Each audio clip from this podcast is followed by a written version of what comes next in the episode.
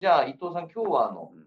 えっ、と、学びとは何かっていう本から、あの、お話、あの、どんなとこ面白かったとか聞かせていただけますあの一つは最近よく言われたのは主体的な学びっていうんだけども、主体的に学ぶってどういうことなのっていうね。で、まあ、こう最初のこの本の初めのところに書いてるんだけども、かはい。まあ、いわゆるその学校での学習？中で子どもたちが本当にこう自ら進んで学ぼうという気持ち意欲があるのかどうかはい。はい。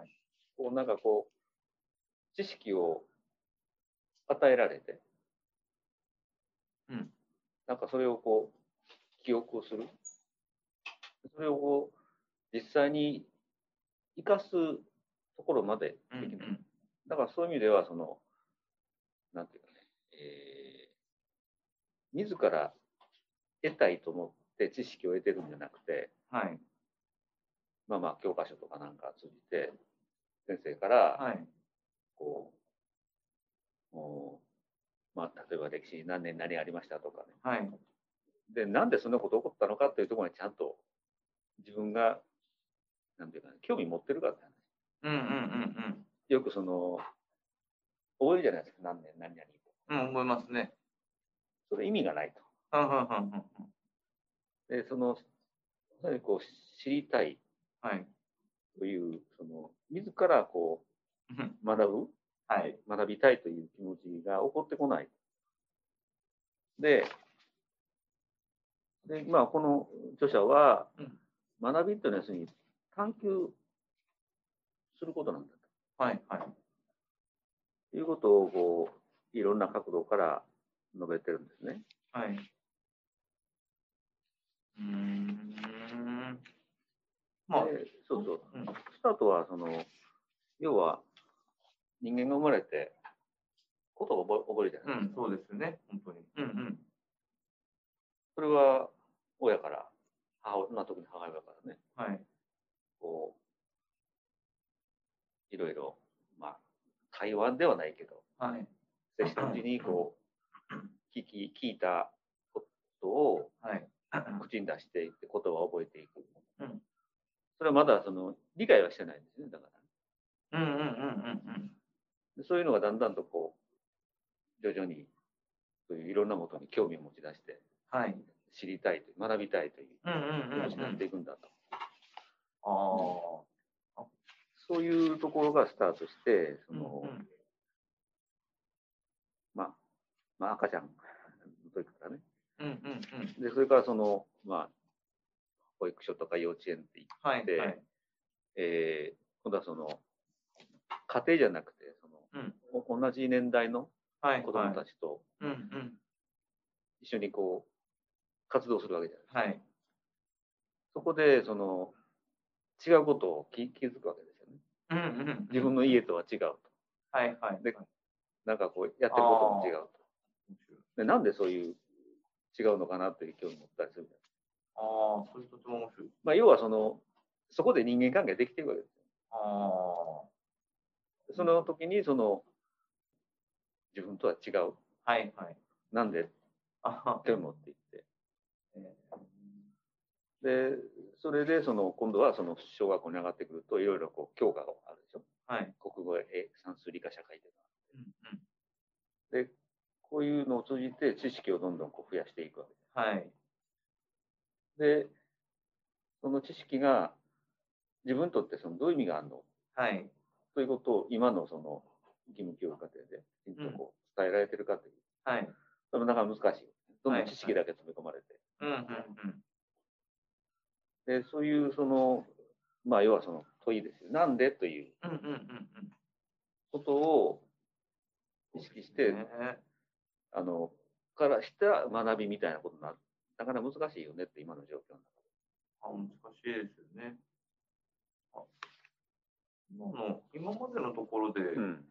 少しお聞きすると、あのもうこれだけで十分なんか話すお題がありそうなぐらいですけど、うんうんまずその、しまえっ、と学び、うん。まあ、例えば学校教育考えたら、まあ、そもそもその学び学びたいのかみたいな話をさっきおっしゃったんですけど、それ知り、まあ、その一個前前なの、ちょっと前なような気がするけど、知りたいのか、で、その何々したいっていうことが、何かこう自分ではない、何か自分の外にあるような情報とか環境とかいろんなことに対して、こう関心を持つとか興味を持つみたいなことで言うと、えっ、ー、と、多分ちょっと話が2つあるかもしれないというか、重なってるような気もするんですけど、なんていうかこう、ま、学びたいのかだし、どうやったら学びたくなるのかっていう話もある。どうどうやったら学びたくなる意欲ですね。知りたくなるのところと、ただ一方でさっき赤ちゃんの話とかって、あの、ほっといても、こう、いろんなところに顔出したり、なんか口入れてみたりとか、なんかするじゃないですか。で、あれって、あれを見てると、あ、ほってそうなるかわからないですけど、あの、勝手に知りたそうな気も、勝手に学びたそうなっていうか、学びたいっていうことじゃないですけど、興味を持っていそうな気がする。ってなると、もともと学びたい気持ちとか知りたい気持ちは実は人間の中にはあって、うん、それをうまく引き出せるかどうかみたいなふうにも、そうそう。そうそういうところがあるんですか？ね。あのまさに今引き出すということは、はい、その能能力、もともとの教育っていうのは education っていうのは、はい、意味は引き出すという意味がうん。うん、だ。からその教育の時にその知識を与えるんじゃなくて、はい、それぞれの個人個人が持ってる能力を引き出す。はい。つまりそれは、あの、学校でこう、得た、まあ、与えた知識ですね。知識を、その、どうやって応用、生かすかっていうことを、本人が理解できるように、気づくようにしないといけない。で、その最近はその、なんでこうなるのって話も実際に、あの、いろんな体験を通じて、これがアクティブラーニングの話。はい、はい、はい。こんなの昔からある話である。今更言った言うことでもない。まあ、逆に切り離されすぎてるからってことですよね。そうそう昔は例えば家業だったり、うん、何か農家さんだったりすれば、もはや自分でも農作業に関わったりしながら何か学ぶじゃないですけど、ななんていうのか。まあ、その生きた知恵とかはあったのかもしれないですね。そういう機会がそのあったのが、だんだんこう学校というその、はい、空間の中に閉じ込められて、はいはいで、ただその知識を得ることが、もう、そのメインになってしまう、メインになってて。そうですね。その知ってる度合いを測ることによって、人の評価が決まるみたいな、別の活用もされてしまってますもんね。その純粋に知っていって、10知ってる人と50知ってる人別に優劣ではなくて、10の人は50になっていったり、その人らしく進めばよかったのに、10と50だと50の方が偉いみたいに、まあ、点数がついたり、偏差値がついちゃったり。同じ10、50でも、うん中身が違ってていいわけ。うん、おっしゃる通りですみんな同じようにして。そうですね、そうですね。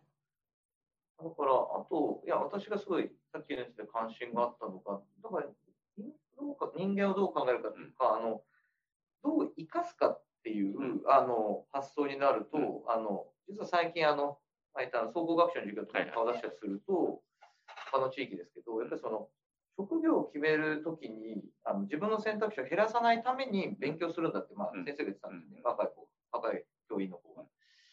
僕はちょっとそれ苦しいなと思うんですよ。なんかそう言われちゃうと、やっぱり勉強自体の楽しみとか楽しさが、なんかは見えてこないな。つまり、いつか自分が選択肢をいっぱい持っているために、今、そのために我慢、仲間我慢してっていうか、あの、学ぶんだ。ないしはつまらないけど、そういう目的があるから我慢するみたいに、なんかなりすぎるのはなぁと思って、うん、ちょっと違うというかですよね、ちょっと遠いかなって。多分、アクティブラーニングと僕詳しくないんですけど、で、学びが、行動と学びがこう一体化してるっていうか、うん、っていうことですよね。行動してる時にも学んでるし、あと内面化されてるし、教室に帰ってきた座学にもそれがこうフィードバックされてるしっていう、こう。だからその、はい、たくさんの選択肢を得るために知識の幅広げていくんじゃなくて、とにかくまず何か一つのことをやっていくと、はい、あ、この知識と、この、なんていうかね、あの、活動ってつながってんだって、よかったら、はい、じゃあ、他のはどうなんだろうなんて興味するわけですね。はいはいはい、はい。そういう意味で、結果的には選択肢広がるんだけど。ああ、まあ、いや、おっしゃるとりです。で、まあ、そうなると学ぶ側と学びを設計する側っていう、もしかしたら立ち位置の違いもあるかもしれないですね。つまり、学びを設計する側は、それがその子の様子を見ながら、あ、なんか次にこんなことあんなことってしていくと、もしかしたらその子のこの学びがこう豊かになるっていう。あの、一つはね、教える側と教わる側、ね、はいはい。教える側の問題は、うんあの教育力っていうか、まあ、分かりやすいこと言うと、この子供にどういうことを聞けばいい発問力ですうんうんうん。いい質問をしてあげる。発はい問してあげる。はいはい。で、教育受ける側、子供からすると、今度はその、問われたことに対してどう、などう答えようかと考えるわけね。うんうんうんうんうん。で当然、分かんないことがあるから、はい。今度はその質問力ですよ。はいはいはい。本質を捉えた質問できるかどうか。ああ、面白いです。そういいしいい問題を出して、課題を出して、いい答えに近づくようなうんうんうんうんうんうんうん。質問力と質問力というか、ああ、面白いですね。面白い。ああ、でもつまり問いと問いがやり取りされてるっていう。まさにこれ対話なんですまたまさに、たまあまあまさにそう。そうかそうか、対話は答えじゃないですもんね。確かに。本質的に答えを出すことが対話じゃなくて、は。あ、じゃないですね。対話によって答えを見つけるんです。ああですね。で、しかも対話の面白いところは見つかったような答え、見つかったようなことなのに、うんあれでももしこうなら、うんああなんじゃないですかとか、うんああそういえばあの人はこう言ってましたってことがあって、対話と終わらないですよ。終わらない。もう延々とこう、延々ですよねもうチェーンのようにずっと続切れない続い続いてる。はいはいはい。それもすごく面白いですね。ああ。だからそうそううんうんで、この本の著者は、その学びとは何かってサブタイトルに、探求人になるためにと書いてうんうんうんうん。つまり探求するということです。でででさっきのにちょっと戻りたいんですけど、で探求人にななるって書いてあるんだけど、いや、僕が思ってるのは、あの勝手にあれなんですけど、その学びのすごいこう現象的には、うん。なんていうか、自分が、うん。えっと、知らないっていうことがあって、うん。なんていうの？自分が自分の興味あることにこう、うん。踏み出せるっていうか、まさに声を出せたり、質問ができたり、言ってみたりって、あの、子供たちってほっといてもバーってするじゃないですか。で、むしろあの危ないからちょっとっていうことはあっても、でうん、大人ってすぐそう、だいつの間にかしなくなるような気もうんしていて、だから中にあったものが大人になったらこう、なくなっちゃってるのか、うん。でも大人の中に伊藤さんみたいにあの、うん。大人になっても子供のようなこう好奇心が維持されてる人もいるじゃないですか。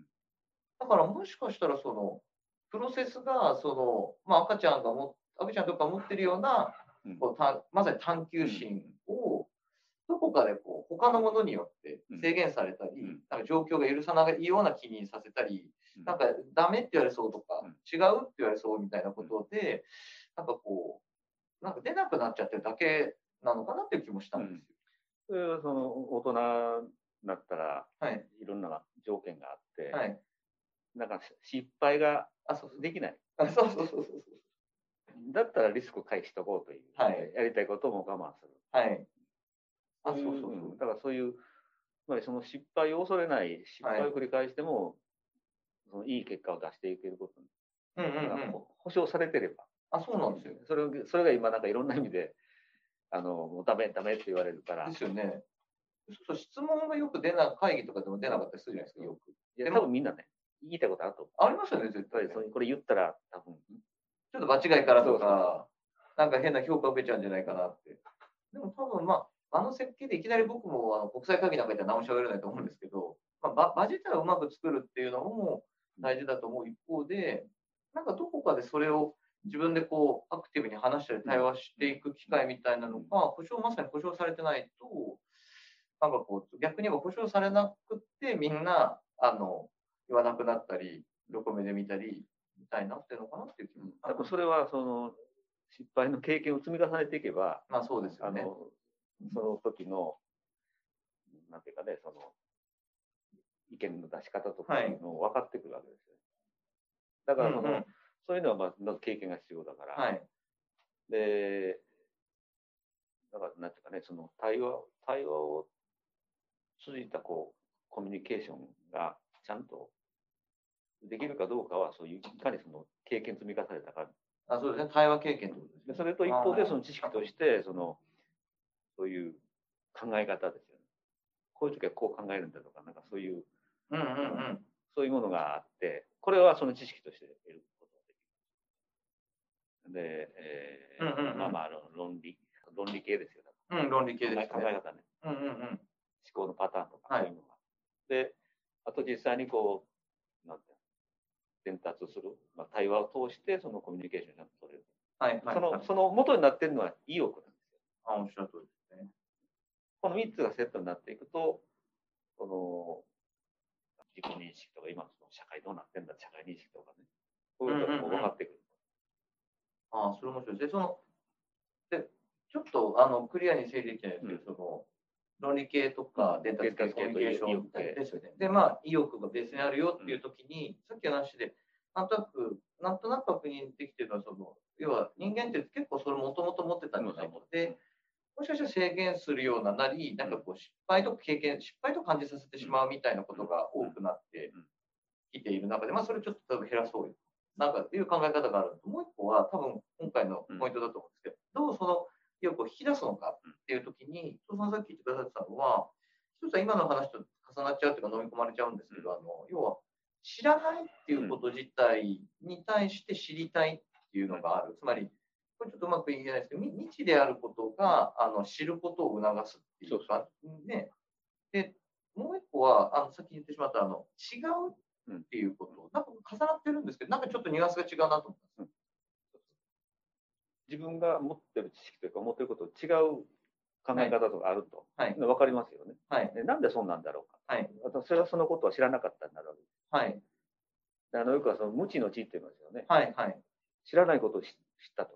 はい。あ、おっしゃるとり。でその、いや、無知の知のまさに議論で、えっと、うんと、うまく整理できるかわかんないんですけど、その、えっと、ままさに知らないがゆえに知りたくなるとか、知らないと知ったから、知らないと気づいているから知るという余白が見えるみたいなことです。で、いや、やっぱ面白いなと、なので、意欲と論理と、意欲と,、えっと伝達コミュニケーションが、実は重なってるかなって、つながってるかなと思ったのは、違うっていうことに、例えば私と今言った池山さんが違うと考えてください。これなんで違うんだろうの、なんで生み出してくれてるのは、この多様性というか、自分ではない何かなり考えの違いじゃないですか。だから、違いが、えっ、と、自らの考えをクリアにしてるっていうか、ですよね。だからそこで終わったらまたあるから、でもここにまたこの対話のなんか糸口があるわけです。あだから対話をしようにもなった。非常にこう、さっき人間関係ができていくっておっしゃいましたけど、それも意欲にすごくあの大事なポイントなんだなっ。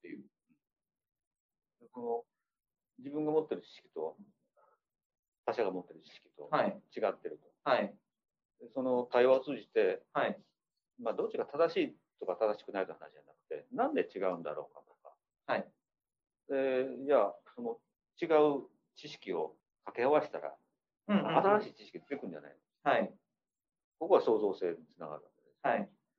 でこういうことが多分今、その、あのあ技技術の世界でもそういうことなんだと思うんだけあ。あど、コラボレーションで、あ。あ、面白い。ああ、まさにまさに。ああ、まさにまさに。イノベーションとかですね。イノベーションもそううん。だし。あ、ああ、確かに技術もそうですね。で、えっといや、で、まさにあの、そこに行こうかなと思ったんですけど、意欲対話、うんごめんなさいもうちょい意欲伝達系とうん意欲論理系だとすると、意欲、えっと、伝達系のさっきの話で、うん。意欲と論理系のところで、ちょっとああえてうん。関連するかもしれないなと思ったんですけど、えエドテックうんってあるじゃないですか。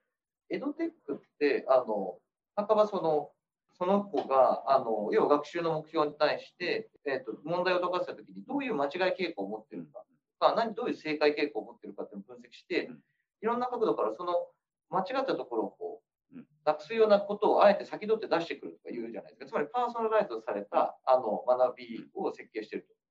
これどっちかというと論理系なのかなとちょっと今思ったんですよ。つまりあの対話が、まあ、対話の相手がテクノロジーだからあのうん、対話というかやり取りの相手がテクノロジーなので、それを対話というのか不明ですけど、なんか直感的には何かそのその子がうん個人と、その個人的な、どっちかというと知識うんがどう効率的に、ないしはどうその子に合った形で得られるかっていうことが最適化しているようにも見えるんですよ。だつまりあの集団の中で勉強してると、あのあそうですね、なんか対話にもなってるのか、な。んかちょっとこう整理が良くないかもしれない。要は集団の中で先生一人はいで学習指導要領でやり取りすると、やっぱりみんなのさっき言ったあのうん。問いみたいなものに答えようがなかったので、テクノロジーが非常にこうそれぞれに対して適切な問いを、まあ、何かこう質問を出してあげたり、問題を出してあげたりする。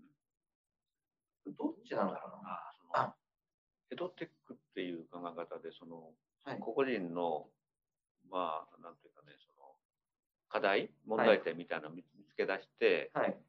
こうすれば良くなるよとかいう。はい。ここれは良くないと思うんだよあ。自分でその、まさに。見つけていかないと。あその通りで、で、で私も思ったのが、あの、なんていうか、こう、まあ、知識の効率的な習得、知識、まさに情報の習得っていうかには、もしかしたらいいのかもしれないけど、でも学びの本質って、まさにさっき言った違いとか、違和感とか、転んだみたいなこと、なんていうか、うんうまくいかない。つまり、滑らかでない環境に学びの本質があるよそのでもあれって基本的に先取り系のテクノロジーって滑らかにしていくじゃないですか。あの気づかない間に、なんかこう、できるようになってるとか、気づかない間に何かになってる、健康になってる。でも、気づかないっていう方向に行き過ぎると、学びの本質が失われるんじゃないかなっていう気が。そうそう、今おっしゃったように学びと気づきっていうのはセットはい。気づきがなければ、その、主体的に学ぼう、自分から学ぼうというはい。のが出てこない。出てこないですよね。あなた答え、こうやればうまくいくよって言われたら、そうやったら、うんまあ結果できたらそれでいいのかと思っちゃう。あ、あと、ちなみになんか、もう一つ動かしてるのは、あれか、報酬系かもしれないですけど、報酬を、それで、あの、100点になっていくとか、例えば、そういうある意味テクノロジー活用した、エドテック活用したもので、なんか60点だったから100点になりましたと。で、100点になったっていうのはあるけど、これ学びの本質では何でもないですよ。まあ、なある意味で学力がついたって。でも、学ぶ目的はそこになんか介在あのしてる感じはしないです。うん。